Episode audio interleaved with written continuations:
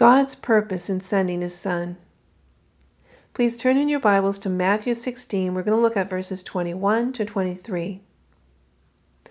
From that time forth began Jesus to show unto his disciples how that he must go into Jerusalem and suffer many things of the elders and chief priests and scribes, and be killed and be raised again on the third day.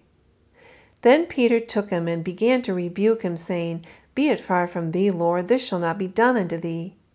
But he turned and said unto Peter, Get thee behind me, Satan.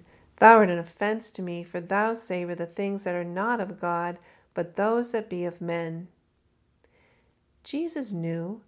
He knew the will of his Father who was in heaven was that he would be the sacrificial Lamb of God that take away the sin of the world. He came not just to die, but to be killed, to be crucified by the very ones he came to save. And when they were come unto the place which was called Calvary, they crucified him and the criminals, one on the right hand and one on the left. Then said Jesus, Father, forgive them, for they know not what they do.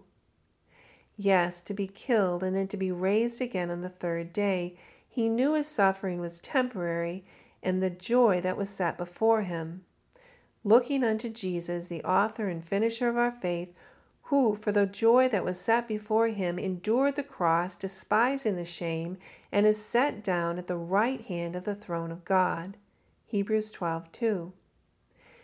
Jesus rebuked Peter because he knew what Peter was saying was from the devil. Be it far from thee, Lord, this shall not be done unto thee. If this wasn't done unto Jesus, then we would have no covering for our sin.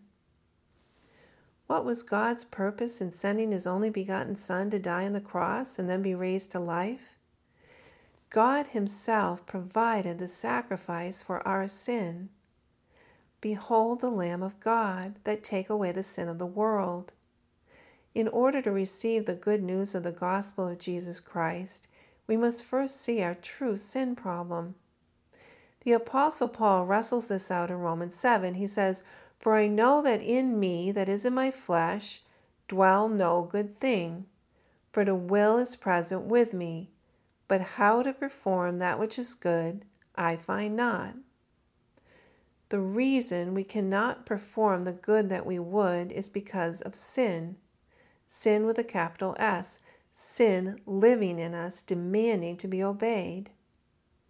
We are not born with a free will we are born as slaves to sin. Jesus said it in John 8 34 to 35. Jesus answered them, Verily, verily, I say unto you, whosoever commits sin is the servant of sin. That's our sin problem. But the good news is, and the servant abide not in the house forever, but the Son abide forever.